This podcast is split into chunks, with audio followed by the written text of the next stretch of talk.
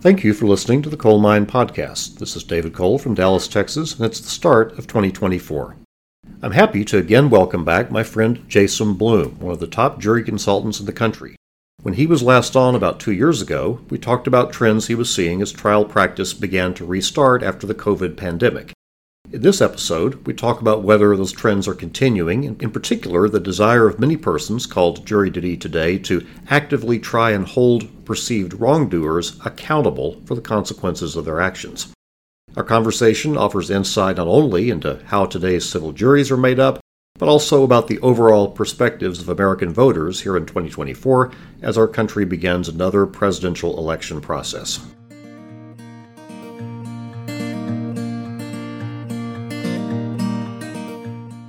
Welcome back. This is now the third time I've been lucky enough to have you, so we can talk about jury selection. When we last talked, it was a year and a bit ago, and at that time, we were all still finding our way after the pandemic. The courts had reopened, we were back in business, but we were only just back in business, and we spent some time identifying some things that had come up in jury selection that were new, that were changed, and I'd like to go back in time to get us started here and talk to you about some of the things you saw that were new then, and then in some later questions, maybe we can spin those out. Yeah, what was new then is several things. One was an uptick in the desire to serve on the jury. We always think about, hey, no one wants to sit on a jury for 2 weeks, 2 days, or 2 months. Right after the pandemic, we didn't find that at all. More and more people were willing to serve. Less prospective jurors across the country were raising their hand and trying to get excused from service. More willingness to serve on the jury is certainly something that started to trend then. Less trust. More people I'm found during focus group research did not think that we landed on the moon, for example. Less trust in government. And a lot of that has to do with the instructions, the information we were receiving during the pandemic about issues that were really important to us, like our health, our security, our safety, our future. That went into the rise of the ultra-crepidarian, which we can talk about later. I know that's one of my favorite words to teach people. Don't know of it, but it is basically talking outside one's authority, acting like an expert on something you're not really an expert on. And that comes from scrolling. That comes from scrolling on the phone, spending about 3 seconds on a particular post, not taking a deep dive on that post, on that headline, on that information. And then, because of so much other information coming at us, never returning to that piece of information. The defense by defendants in lawsuits, civil lawsuits, about how we followed the policy just doesn't jive as much as it used to. Following the policy is not enough because the reaction from the juror is, well, you should change your policy. It's outdated. It's not a sign of the times. It doesn't work, which blends into the next trend, and that is what's been going on for the last couple of years now, and certainly came from the pandemic, is this environment that is ripe for jury nullification. That is, let's change the rules of society, as opposed to applaud people who are complying with those rules. These rules need to be changed. That gave rise to the social justice warrior, which is certainly something that I look for in jury selection now. Another trend that popped out had to do with damages. And this goes against conventional wisdom, but I found in focus group research that mock jurors were thinking to themselves, if a defendant offers out an alternative damages number, hey, the plaintiff's requesting $5 million, we should think it should be $500,000 or $1 million. That is misperceived by the recipient of the information, the decoder, as an admission of liability or guilt. I know that's not the intention, but that's how it's now being perceived. In other words, on the street, the word is, if you didn't do anything wrong, then why are you offering out money? And of course, defense lawyers do this because of conventional wisdom. But I always say this about conventional wisdom, and that is, if everyone followed conventional wisdom, no one would ever lose. Another trend that emerged post-pandemic was a new rationale for higher damages awards. So a very prominent plaintiff lawyer in Houston used to talk about, in order to increase damages in a personal injury case, a negligence case where someone has gotten hurt, you need to make the jury mad. You need to make the jury sad. I think there's a third ingredient now, and that is you need to make the jury want to hold the defendant accountable. So accountability or holding them accountable are the new buzzwords that you hear in focus group research when you ask these mock jurors, why are you awarding $5 million? Why are you awarding $50 million? This word accountability is a lot more prevalent in these conversations and these discussions than it ever was. And then I think what came out of the pandemic as well is just more noticeability about the Trump effect. What this guy did, no matter if you like him or not, he had a very important impact on jury decision-making and how people see issues. And that is, he took very conservative people around the country in very conservative venues and made them feel as if they were victims, to harbor a victim mentality. And everyone knows if you want a good jury on the plaintiff's side, you want people who harbor that victim mentality. If you're on the defense, you want to get rid of people who see themselves as victims, who see themselves as living in an unjust or unfair world. And that's why we saw, at least in Texas, a lot of very large verdicts, pro-plaintiff, high-damage verdicts, coming out of venues that historically have been known to us Texans as very conservative. One high-level reaction I have to hearing you list those off and comparing with my own observations and practice the last couple of years, part of me wants to say, oh, Jason, it sounds like you're encountering a more cynical group of people out there when they show up for jury duty. But at the same time, it also sounds like people are showing up with a lot of belief in their own personal power as jurors. It doesn't make any difference about holding somebody accountable if I don't actually have the ability to do that. Yeah, absolutely. And it's coming from social media. I mean, those algorithms are feeding us the information. It's really hard to see the other side when all we're getting is bombarded with sort of a one-way viewpoint. And we take that in to our decision-making and consider ourselves to be experts on the subject matter. It's the rise of the ultra-crepidarian. What is it? What does that word mean? It's basically someone who is basically speaking as if they are an expert on a subject matter which they really have no expertise about. But they have a really, really high level of confidence in their viewpoints and their opinions, so it's difficult to shake. And I've also learned that when there's an emotional aspect to it, it's even more difficult, because something I've always known about jury decision-making is you can't change emotion with facts. You have to channel emotion elsewhere. Instead of the emotion being angled or channeled towards the defendant, it has to be channeled back towards the plaintiff or towards some other third party or something else, some other dynamic within the fact pattern. So let's say I encounter someone, not just in jury selection, but just in practice or in daily life, who I believe to be an ultra-crepidarian. They appear extremely confident. They appear to not know what they're talking about. How can I interact constructively with this person? If I just call them an ultra-crepidarian, that probably isn't going to enhance our dialogue. Are there tactics I can use to perhaps help them gain a little perspective or cool their jets or whatever that might allow us to have a constructive dialogue about whatever it is we're discussing? Yeah, I mean, in jury selection, you're not really wanting to have much of a dialogue. You're really wanting to find bias. And so those people probably are biased. The key is, how do we get them to admit to that bias? You see the world one way. I can't convince you that the world works in a different way. Wouldn't you agree that because of that opinion, it's going to make it difficult for you to be fair and impartial to both sides?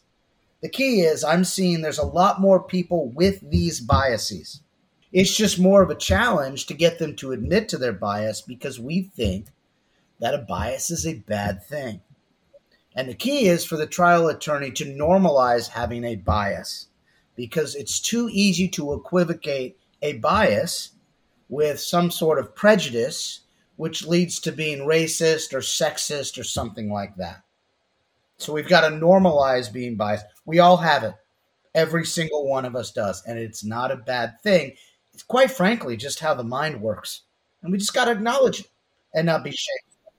These prospective jurors or these jurors are hearing the word bias and prejudice maybe for, the first time in their lives within the context of a lawsuit and making a decision. So it's a little bit of a foreign concept to them. And again, they already think they know what it means. this is a little bit outside of jury selection again, but let's say I look in the mirror one day and I'm concerned that I'm looking at an ultra crepidarian looking back at me. What are some double checks that I or anyone else can apply to themselves to make sure they aren't drifting into the world of ultra crepidarianism, which is very easy to do, as you say, because of the social media information feed that we're all exposed to constantly all day long these days? It's really about exposure to alternative opinions and a willingness to be open to listen to others and a willingness to adopt principles that are opposite.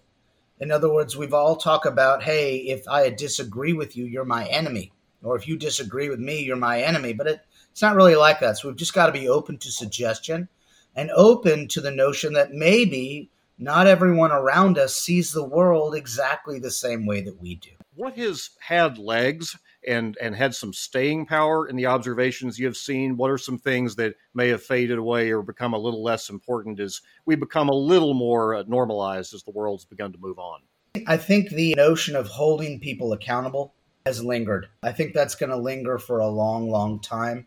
I think jury nullification has lingered. It is still a ripe environment for jurors basically voting with their own principles as opposed to the fact pattern. Your average juror does not learn the jury instructions or the law that goes with those questions until the end of trial, when it is read to them by a judge, either before the closing arguments or afterwards, depending upon your venue. And at the same time, we know that decision-making doesn't work where I can just wait until I've heard all the evidence, heard the questions I need to answer, learned all the instructions to make up my mind. It just doesn't work that way. That's not decision. I've seen enough of your exercises, Jason, to know this. You see an initial pop after the openings. People go to two different extremes, and they generally just keep going further and further and further to those extremes. And they stay there. And why won't they budge? Well, now we're going back to psychology 101, confirmation bias. Discounting the things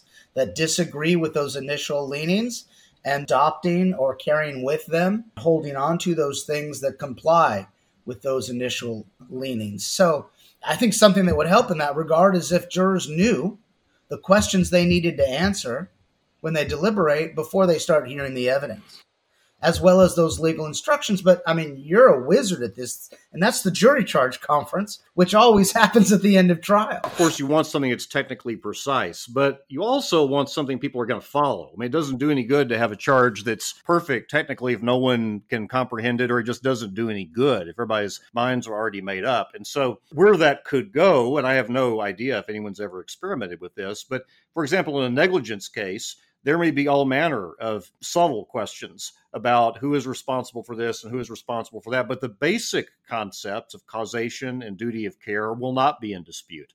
And perhaps those could fairly be aired out at the beginning. I test it all the time, and the two biggest ones that pop out is the word negligence and the word fraud. There are street definitions for both of those terms that are very different from the legal definitions. But if you hear it's a negligence case, then your own definition of negligence is what you're going to use to evaluate the conduct of the defendant throughout the 2-week or the 2-month trial. And then, later on at the end, you learn that the definition of negligence is totally different than what you had thought it had been for the last 50 years of your lives. I just think that's something, we all need to consider is let's give them the tools. Let's give these jurors the tools to make a good decision. We've known about nullification as long as we've had jury. It's been part of the dialogue surrounding the constitutional rights to jury trial. One of the tricks to it is what you can tell juries about it. You obviously can't instruct the jury that everything I just told you about the law you can ignore. But you also can't instruct the jury and say, now, everything I just told you, you have the power to ignore that, but I really wish you wouldn't. And that doesn't work either. And so we've evolved to a world where everybody knows it's out there, but no one can say anything to the jury about that power, which leaves them to either just sort of stumble into it of their own volition, or they read some pamphlet some guy's passing out at the courthouse. I mean, I've seen plaintiff lawyers tell jurors in closing argument that they have more power than the president of the United States to make this corporate defendant change its rules. That's really inspiring. Answering the question, does the company need to change its rules, is a totally different question that needs to be answered, then was the corporate defendant negligent? They're two different things, but one's a lot easier should the company change its rules than the other. Let's say I was defending a fraud case about a business transaction. It's touchy. Everybody's emotional. It's a lot of money. There are a lot of personalities involved. As a defense lawyer looking to defend a client in that case, aware of this concern that people have about accountability, how might I go about preparing my case a little differently now than I might have just 5 years ago? You've got to deputize them to follow the elements of fraud, and you've got to tell them at the outset that fraud is more than just a lie, omission, or misrepresentation.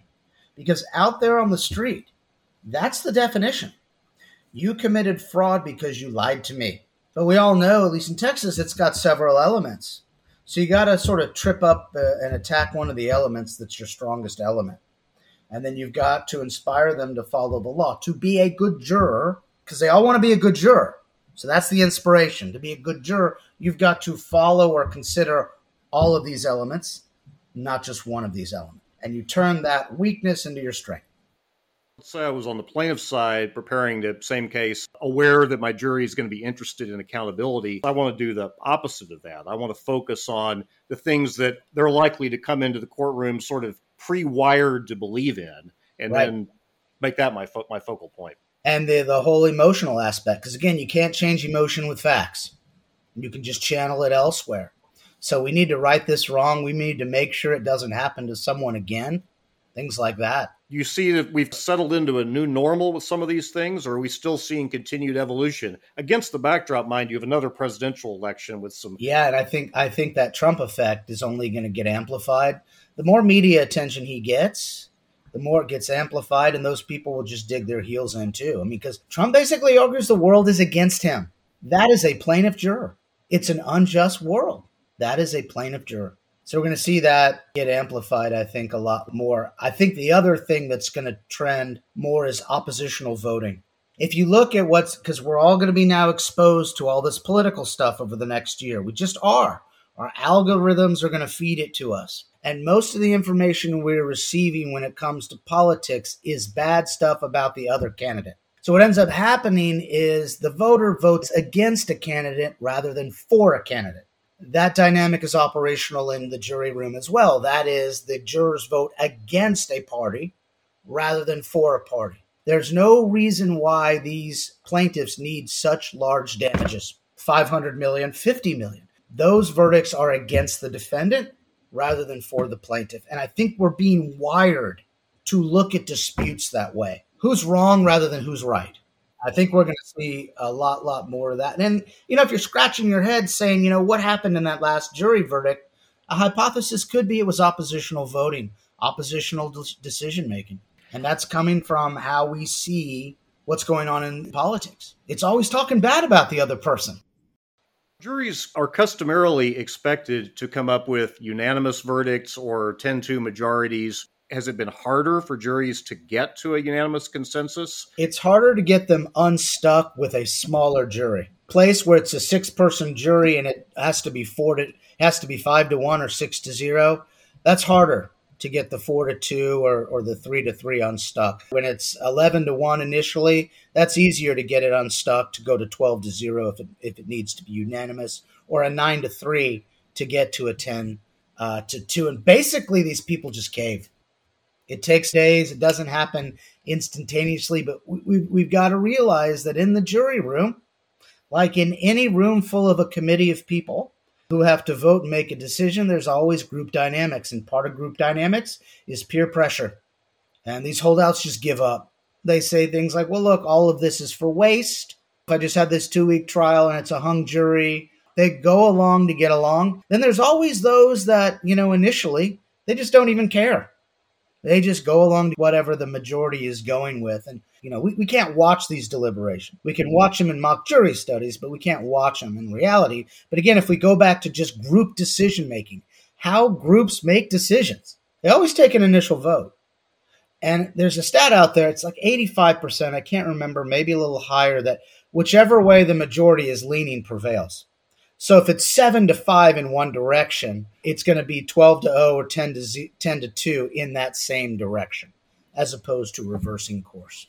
there's been discussion about this issue that's been labeled implicit bias, that we carry with us biases that we don't know we have about skin color or age or what have you. And there's been talk of giving instructions to jurors to bring to the forefront, sound a warning sign, if you will, that we all have these implicit biases. You should be mindful of them and try to not let them get in the way of making a principled decision in the case. Have you had any experience with that kind of instruction? Again, if we study how decision-making works, just generally speaking, or with jurors, we'll realize that you really can't set aside a bias. It's hard enough to recognize that you have it, but then to say, well, when you go deliberate in 4 weeks and you've totally forgotten this conversation we're having right now, can you set aside your bias? And they'll say, yeah, because ideally that'd be great if I could do that.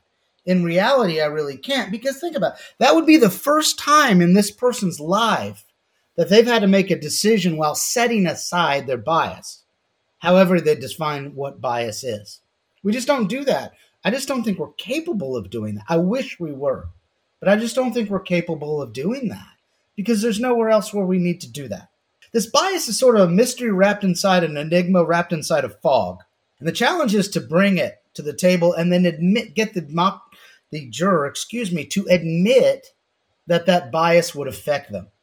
And so having the bias, admitting to that, seems like a negative thing to do. And then also agreeing that it would affect their decision-making is hard for people to do. So one way you can phrase it is to say, wouldn't you agree that because of that bias, it would make it difficult for you to be a fair and impartial juror if you were to serve on this jury?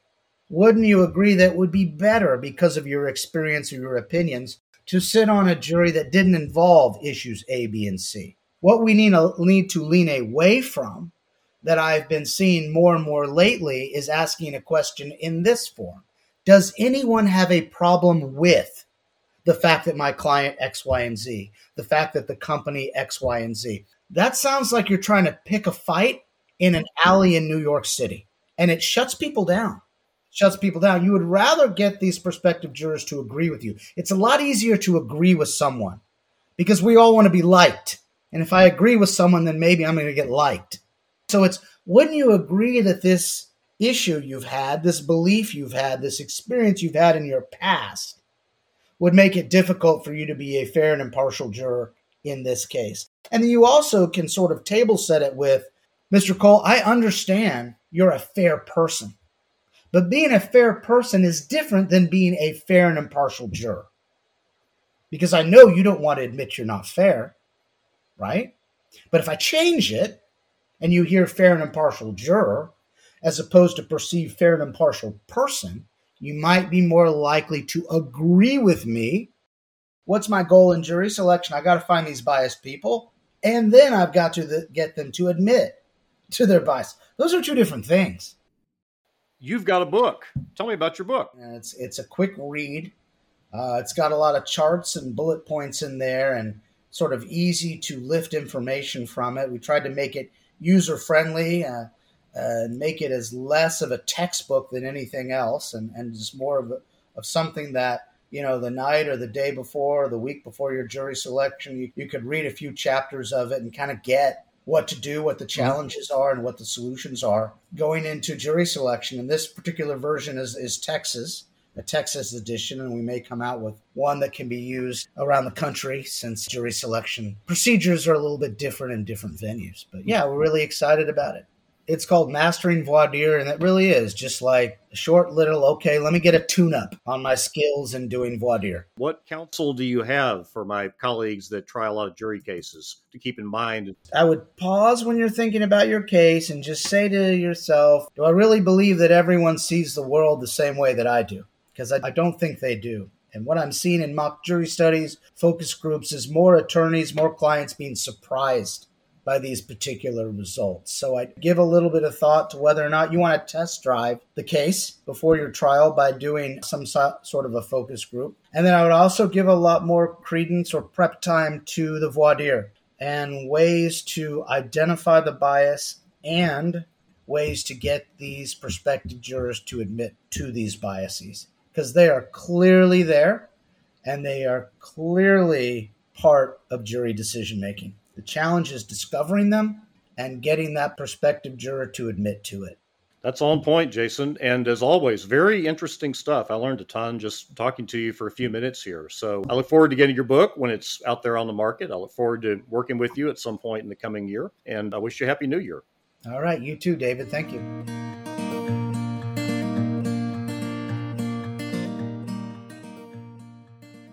Today on Coal Mind, I was excited and proud to welcome back Jason Bloom, the well-known jury consultant. We talked about how jurors in court cases today bring very specific concerns with them to the courthouse about issues such as accountability and responsibility.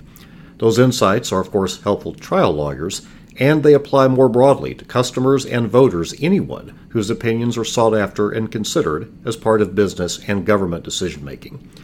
Speaking of decision-making, several upcoming episodes of Coal Mind will discuss aspects of the process that our country uses for selecting its next president.